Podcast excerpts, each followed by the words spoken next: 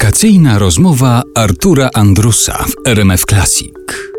Magda Umer jest Państwa gościem w wakacyjnych rozmowach w RMF Classic. Jeszcze mówiąc, że naszym gościem dzisiaj jest tancerka i artystka kabaretowa, to odnieśmy się do tego drugiego. Wspomnieliśmy o spektaklu Przyborana 102, który jest spektaklem kabaretowym, no bo Tak. wywodzi się z tekstów kabaretowych. Tak, ale ja w ogóle jakby, jakby urodziłam się w, dla ludzi, to urodziłam się w kabarecie, dlatego że w szkole, jako taka szkolna dziewczyna, no, śpiewałam o Kudżawę albo śpiewałam Wertyńskiego, ale także mówiłam wiersze i zagrałam w takim przedstawieniu pod tytułem Gburlet, i nie wiedziałam jeszcze wtedy, że to napisał Jeremi Przybora, czyli takiej parodii Hamleta. Zagrałam Ofelię, czyli to była moja właściwie rola już w szkole. A potem moi starsi koledzy zaproponowali mi zabawę w kabaret i ja właściwie w kabarecie Stodoła spędziłam kilka lat swojego studenckiego życia, więc z takich naprawdę najlepszych czasów tego kabaretu. Także z kabaretu powstałam, ale myślę, że w kabaret się nie obrócę jednak, tylko jeżeli się w coś obrócę, to w jakieś drzewo. Ale w tym kabarecie od razu była ci przypisana rola piosenkarki śpiewającej, raczej łagodne, zwiewne, delikatne Tak. Ja po tej piosenki. stodole zostałam zaangażowana przez Maćka Zębatego. Myśmy w tej stodole byli taką grupą y, szalenie się lubiącą i znającą, bo z jednej szkoły, ale taką rozpoczynającą swoją przygodę z publicznością. Natomiast bardzo sławną osobą był Maciej Zębaty. Maciej Zębaty to był ktoś, y, jakby odpowiednik Jacka Kaczmarskiego późniejszego, tylko Maciek Zębaty był takim bohaterem 68 roku. On studiował także polonistykę i tam śpiewał gitarą, zachęcał nas do walki o to, żeby było lepiej i porządnie i bardziej przyzwoicie w naszym kraju.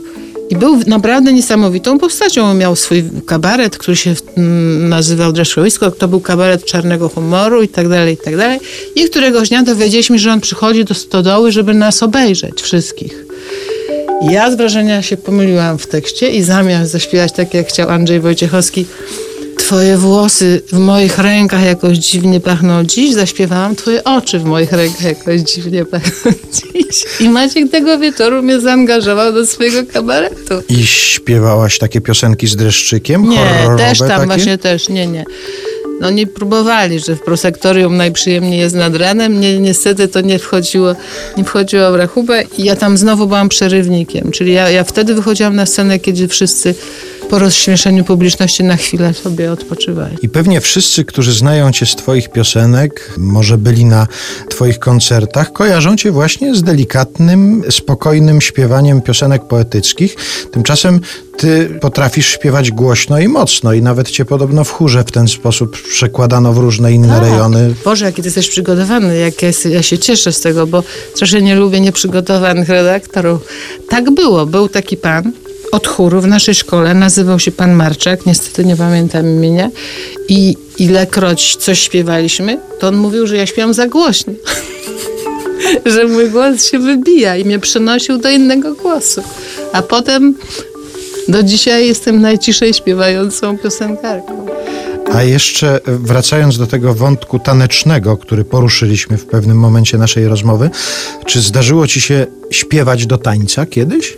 Że ktoś tańczy, a ja śpiewam? Tak? Albo czy w ogóle na przykład którąś ze swoich piosenek uważasz za piosenkę taneczną właśnie, nadającą się do tańca? No na przykład już nigdy. Zaśpiewałam tango już nigdy i spokojnie można to zatańczyć. Spokojnie. Tak naprawdę jak człowiek się uprze, to może zatańczyć do każdej piosenki.